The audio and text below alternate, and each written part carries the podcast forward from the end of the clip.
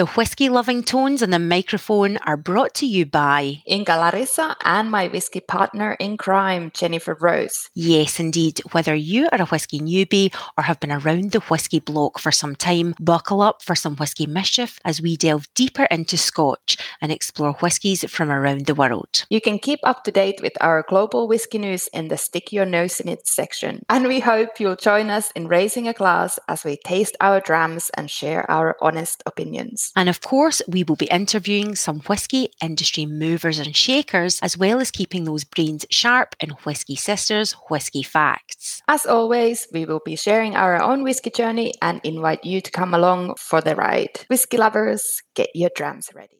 You're listening to Whiskey Sisters. In today's episode, we will be learning about the history of one of the most popular Scotch whiskies in the world, Glenlivet. The distillery has kindly gifted us samples from the recently relaunched 21 and 25 year old releases. But before we sample those oof, that can I just say are beautifully packaged, let's stick our noses into the latest whiskey news. Stick your nose in it. Highland single malt producer Glenmorangie has bottled its first whisky made from barley kilned with woodland botanicals. Dr. Bill Lumsden, Glenmorangie's director of whisky creation, took inspiration from the woods near his home. Can we hmm. take a pause for a minute, Inka? Dr. Yeah. Bill Lumsden. I was just going to say, I wonder, you know, we were saying earlier that we should put a tenner in the kitty when one of us mentioned Dr. Bill, so I think you should cough it. That's it. So I'm going to start the the jar for season two. Do you know? I'm not sure if he's got wind of us stalking him because we've got about three different sources contacting him or trying to on our behalf, and I don't know if he's flattered or terrified or you know maybe the maybe the sources are just like yeah I'll just I'll, I'll not really contact him. Don't know. yeah, you might not have any idea. Yeah, but Dr. Bill, we're still coming for you. Watch this space, listeners. Anyway, botanicals used during the kilning process included juniper berries, birch bark, and heather flowers. The whisky was aged in bourbon barrels, including many refill casks. Sounds amazing. I want a Yeah. bottle. Definitely, yeah, absolutely, all the botanicals. And it is bottled at 46% ABV. Glenmorangie, A Tale of the Forest will re- Oh, that's such a nice name actually, isn't Hmm. it? A Tale of the Forest will retail for 75 British pounds and 85 US dollars. It launched on the 3rd of October. The whisky will be available exclusively from Selfridges until the 17th of October. Ooh, fancy. Master blender Billy Walker has concluded Glenallachie's The Past, The Present, and Future series with a four-year-old peated single malt, Oh. which is yeah, it's the first peated from the distillery, and it is also said to be the first distillate produced under the Glenallachie Distillers Company's ownership. Wow, because Billy Walker's known for his kind of more sherry bomb style, isn't he? Yeah. The Glenallachie Billy Walker 50th Anniversary Future Edition four year old peated single malt was matured in former rye and bourbon barrels as well as in virgin oak casks. Described as young and punchy by the brand, it is made with mainland peat from St. Fergus, Scotland. I don't Uh, know where St Fergus is, Inka. Do you? No, Need mainland to Google Scotland. that. Yeah. I prefer mainland peat, although I, I'm a big fan of the islands. I prefer the less medicinal peat. Mm. And yeah, and the, it's said that the whiskey bo- boasts sweet and smoky notes of oak, cinnamon, apples, and chocolate covered hazelnuts. Ooh. Oh.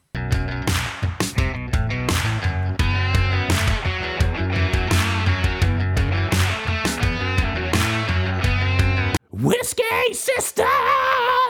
The Glenlivet, the Speyside based distillery, was one of the first to take out the new licence, which were issued after the passing of the 1823 Excise Act, which is considered the starting point of the modern Scotch whisky industry. George Smith, a farmer, which in those days actually pretty much meant an illicit distiller, not much of a farmer. he was the person who made the decision to go straight in 1824 and the distillery has been working almost continuously ever since. Whiskey smuggling had been underway for almost 40 years by that time, and the gangs were both well established and relatively wealthy. And plenty of the new distillers were razed to the ground because obviously they wanted to keep everyone underground. George Smith famously traveled with a pair of pistols in case he was attacked by his former colleagues. And in fact, these are still visible at the distillery. That you can see them. They showcasing them on the wall. Yeah, so Mm. cool. Quite rock and roll as well. Yeah. Glenlivet has been used as a shorthand for what we now know as Speyside whiskies since the smuggling era. By the 1860s, the title was being appended to distilleries' names as far north as Elgin, much to the irritation of the Smith family, who had then trademarked Glenlivet. In 1881, George's grandson, George Smith Grant, he was running the family firm. He, he sued the companies who had added Glenlivet to their name. Rightly so, I think. Yeah, how strange. Is, isn't it weird that, like, rather than use your own distillery name and stuff, no Yeah. one's Glenlivet? But I think a lot of that was to do with, because it's, you know, around the, the Livet, isn't it? Ah, the river. the river, yeah. So maybe they were, like, alone and nearby. And obviously, And Glenlivet was known, like, being very, well, very good. And just like piggybacking on the success of that. Yeah. So it took a further three years for a compromise resolution to be signed. This allowed the Smiths distillery to call itself the Glenlivet, while the others could hyphenate their name with like dash Glenlivet. Over the years, 26 distilleries have styled themselves in this way, although the practice now appears to have died out completely. That's just so confusing. I'm glad it's all gone now because They say that like imitation's like the strongest form of flattery, but that must have done their head right in. The word and whisky samples of Glenlivet had spread across the UK. Even Charles Dickens wrote to his friend urging him to try the rare old Glenlivet, a single malt that went beyond his great expectations. That is so cool. So the Glenlivet was always available as a single malt, but it wasn't on, until after the Second World War, which was actually the only time the distillery closed during its whole production, that it began its rise. By then, the distillery was run by Bill Smith Grant, who introduced Glenlivet to the wider American market. And after Prohibition, one of their first customers was the Pullman Train Company, who actually started to serve miniature bottles on their routes, really helping to spread the word of the Glenlivet across the continent. I like that. Mm, and Yeah. it- it's because it's massive in the US, and that's definitely one of the reasons, I'm sure. yeah. Um, and like with many distilleries, there have been changes in the ownership several times. In 1952, they were with the Glen Grant, and then a blender Hill Thomson and Co. And also at one point with Longmorn BenRiach, I think it was as well. And in 1978, three years after Bill Smith Grant's death, uh, Seagram, who is the owner of Chivas, paid 46 million pounds for a controlling stake. And soon after, the Glenlivet became the largest selling single malt in America, a position it still holds today.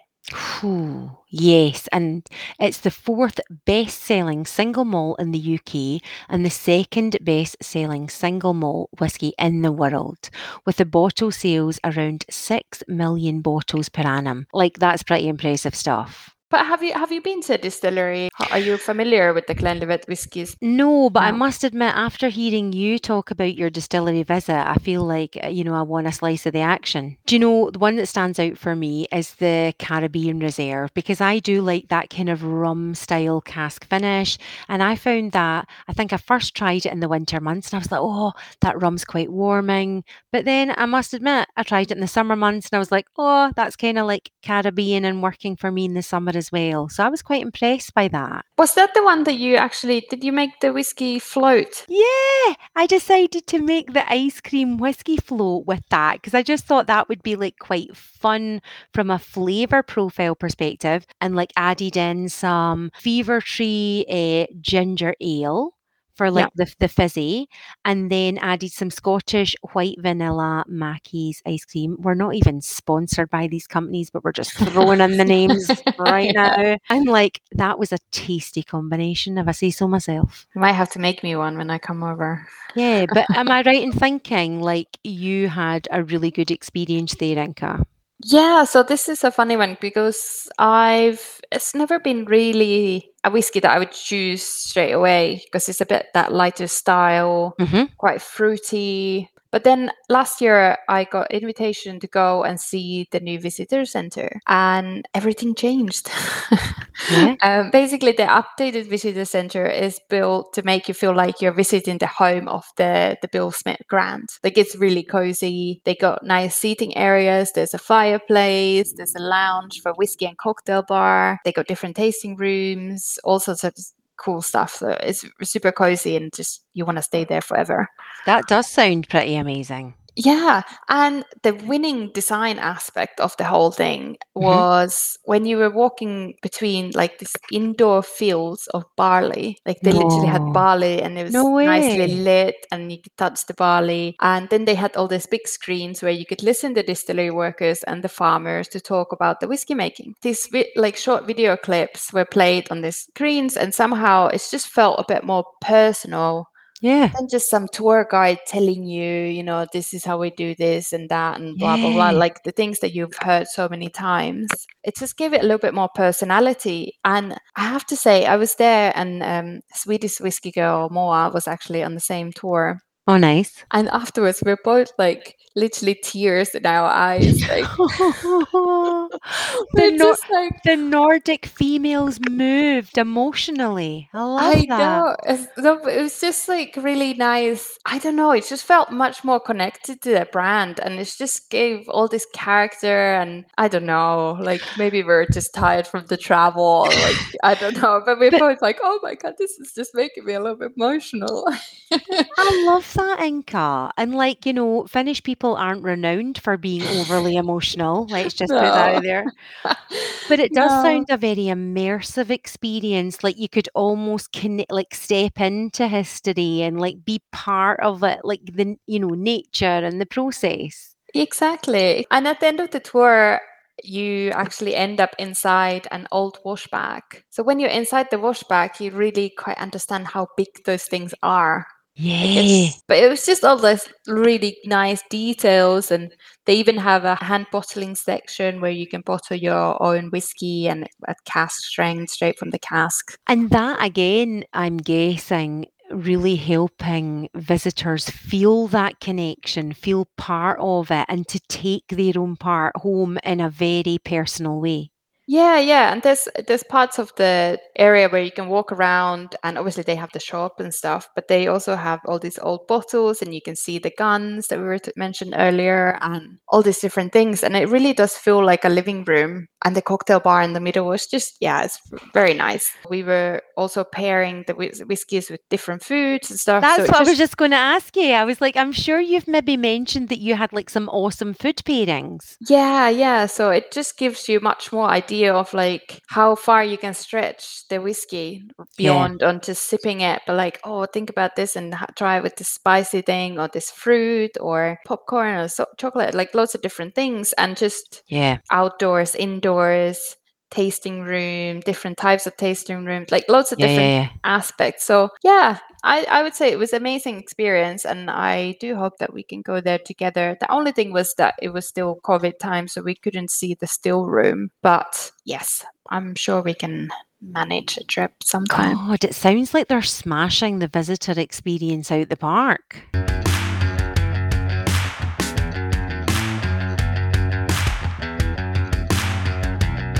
Dram on fire. These are part of the Sample Room collection 21 year old triple finished in first fill Oloroso sherry, Tronçais, oak cognac, and vintage Colheita port casks, 43% ABV. Inka, would you like to correct any of that pronunciation? no, I don't know. Uh, you should know all the port. You're the one moving to Portugal. I know, I know. I'll need to brush up on my port pronunciations. So we're reviewing the 21 and 25 year old from the new sample room collection, and these were kindly gifted to us by the Glenlivet distillery in an amazing box with all sorts of sensory experiences with Yeah, yeah all It was sorts the- of things like literally the full package, wasn't it? Check Yeah, out our socials for some showing off with the box. they even sent all those like really nice whiskey glasses and i took it all the way to italy with me and then as soon as i got home it dropped on the floor Oh no, that's such a shame. okay so the color i would say is very dark Yeah, caramel like agree. and it kind of just already i think always this kind of color just makes me think that this dram is going to be luxurious you know very elegant Yeah, expensive it sets the scene for that, isn't it? Like, yeah definitely like almost a kind of you know that nice brown leather color that you just like think, oh, expensive. It's like Yeah. that. I found this quite interesting. I have to say straight away, I'd really enjoyed it. It started off quite perfumed, and like I said, Mhm. like and kind of had this like elegant aroma to it. hmm Um, and I was thinking rich mus- muscovado sugar, like a coffee flavored icing, some dried figs. But then over time, it's just moved, like changed into a bit more like super sherried. I thought. I would agree that it certainly changes and develops and as the air gets in and you know go back for a kind of second and third sniff. Mm. So how was the aromas working for you? Yeah, I thought it was lovely in the nose. At first I kind of got, you know, like polished oak furniture. Not Oh, yeah, not furniture polish, but just that kind of shiny oak smell. Mm. And then I got like a lovely treacle toffee. There was a kind of like fruitiness, but not more kind of red berries, maybe some strawberry scents, and then vanilla, like vanilla sponge. But when I Mm. went back in again after the air had been in, that more kind of like the notes you would expect with a heavily sherry whiskey. But that was initially what I got in the nose. And on the palate, I thought it was really quite soft and nice straight away. Like it just Mhm. felt quite luxurious. Some gentle spiciness, like a, I was thinking ground ginger in in a cake. Some citrus, and there were some pears. And then I felt like with air, the pears just rather than like you know fresh kind of crunchy bear bear crunchy pear, they became more like juicy and sweet. Nice. Well, I've also got some stewed fruit, like stewed sour apples. I got a tanginess more than a spiciness, and I've got like tangy sour sweeties, you know, like with all the sugar, but they're like quite nippy. Oh yeah, I love those. Yeah, yeah, me too. But then a nice kind of like caramel sauce sweetness. The finish then was a bit more drying Mm-hmm. um, and a bit more oaky. And then after a while, like I thought, well, actually, look, the finish was quite long. When I say dry, I didn't mean like super dry. It's the kind of oily and dry at the same time. I was thinking Brazil nuts and walnuts, um, Mm-hmm. and then like the final, final aftertaste was pine nuts.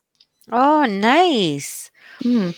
I've written coal fire ash on the finish. I kind of was Oh. thinking of like a coal fire and like the embers of it.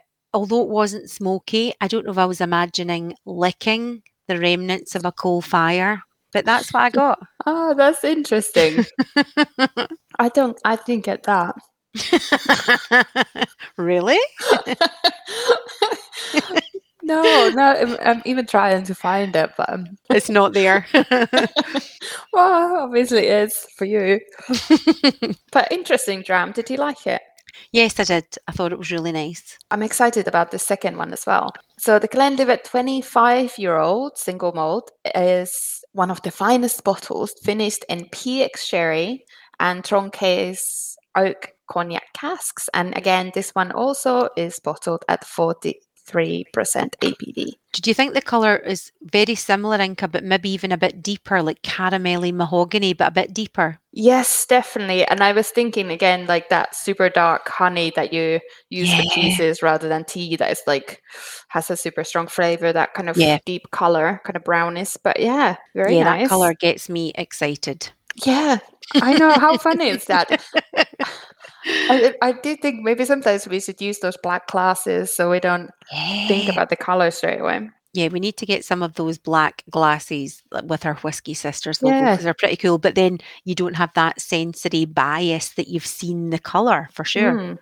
So, okay, this one on the nose, super weird, but like in a good way. Hmm First, I was thinking like gummy bears or like super sweet Haribos. You know, when you open the Haribo bag and that smell comes, like, you know, Mhm. especially those Haribo eggs or something like that, where they have the white. The little fried eggs. Yeah, Oh, I Or, love like- the fried eggs. yeah. So, like that kind of that fi- white foamy part of it, like makes it the smell is really sweet. Good call. So that's what it made me think, and I'm still still getting it after the air has been. Like, but then uh, it kind of transferred into some amarena cherries, or you know those maraschino cherries. hmm But I'm not actually getting it now. But it was just at the beginning. I think this is super changeable on the nose. At first, I got a, like a tiramisu dessert. Then I Ooh. got like kind of fresh coffee beans. Then I've got glassy cherries. So I also got the cherries, but that quite like, you know, those kind of bright red sweet ones. Yeah, tiramisu is actually a really good call because there was definitely a bit of coffee, creamy something going on at the Yeah. beginning. I even wrote down hazelnuts and like crushed walnuts. Oh, well, that's interesting because I've got, when I went back into um, Nose It again after the air getting in, I've got, uh, I get a really strong caramelized nuts. You know, like those you kind of get them candied and caramelized. Yeah. Mm, nice. And also like a dense fruit cake, you know, again, kind of like quite a heavy, a heavy fruit cake with lots of, of fruits within it. yeah, especially now after after it's been in the glass for a while, I can definitely detect that one. And so on the palate again had this really nice. I don't. I always I just say soft, but it's not really. I don't think it's the right word. You know when it's just moves so nicely in your mouth. There's no burn, no harshness, nothing. Yeah. It's just like it's not silky, but it's kind of just I wrote smooth and creamy. I found it extraordinarily creamy, just like, oh, mm, on the palate. Yeah, it's really, really beautiful. Lots of brown sugar, rich sweetness, like that kind of Mhm. dark sugar. I don't know. I was thinking also caramel cake, kind of Mhm. like sticky toffee pudding, but like Mhm. Without not so much as the the sauce, but like the sticky. The pudding itself. Yeah, I got a kind of sweet pastry, you know, like ones with like almonds on it mhm. and ginger baking spice, but not a very like spiky spice, but you know, kind of within the a bit like you were saying with the Yeah. 21, like within the kind of baking itself. Maybe a kind of faint hint of dark chocolates over Brazil nuts, those kind of. Ah, yeah, dark chocolate. Good call. And I'm thinking, what is my writing saying there? But I've written tingles to the base of my spine because when I had my first sip, I was like, oh yeah. And I just felt like like a rush of glory rush to the bottom of my spine. So I thought, I'm going to put that in there. yeah. I've got tasting note of tingling spine. Any of our listeners got a tingling spine tasting notes before? Let us know. Finished was a bit more woody. I think. Agree. Uh, and there was I wrote down red apples, kind of that sweeter apple, but not super sweet, and has some sort of the freshness of the apple at the same time. Nice. But there's still like loads of sweetness coming through. But like, mm, I don't know, it just because it's not sickly sweet or anything. No, definitely no. I agree on the woodiness and the finish.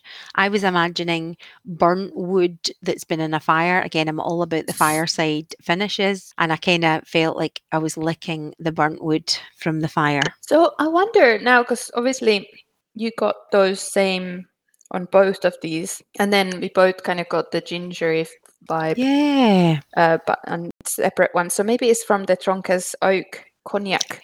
Oh, I wonder. Perhaps. I liked it. Which one was your favorite? Oh, 25 by a long shot. It was like, it was like, well, it was tingling my spine, Anka. What more do you want?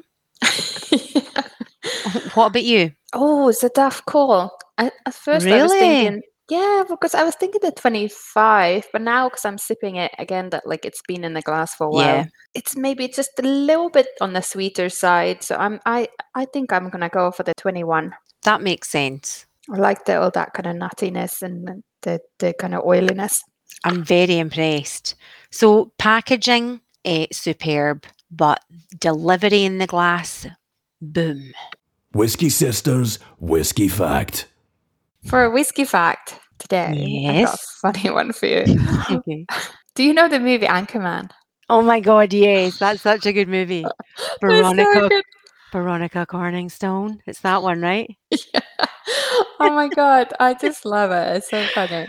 So, So I just saw because we're talking about Glenlivet. So Ron Burgundy actually was a fan of the Glenlivet. He was ordering three fingers of Glenlivet with a little bit of pepper and some cheese. oh, maybe some jazz flute playing in the background. I know. Maybe we should try that in a whiskey bar next pla- next time. Can I have a three fingers of Glenlivet with a little bit of pepper and cheese? Oh, I hope somebody comes in our like podcast and has Ron Burgundy as their dream jam. Keep it classy. Talking about cheese, Inka, hmm in some Latin American countries, they say whiskey instead of cheese when posing for a photo. That's so strange. Like I actually I have no idea why people say cheese in the first place. but like why would you say whiskey? I know, like depending on the way your mouth goes when you pronounce things, that could be oh. a bad picture, right? Yeah. yeah, because cheese actually makes you smile. Wee- Love it. oh, good one. You've been listening to the Whiskey Sisters podcast. Thanks for listening, listeners. We wouldn't be a podcast without you. We love that you have been tuning in and please continue to do so. Next week, we will be talking about terroir. As a terroir specialist from Waterford Distillery on the beautiful island of Ireland will join us. Very controversial topic, plenty of opinions out there. So do message us your thoughts on the subject on our Instagram at Whiskey Sisters podcast twitter at whiskey sisters or facebook at whiskey sisters podcast Stay classy, San Diego. say cheese jennifer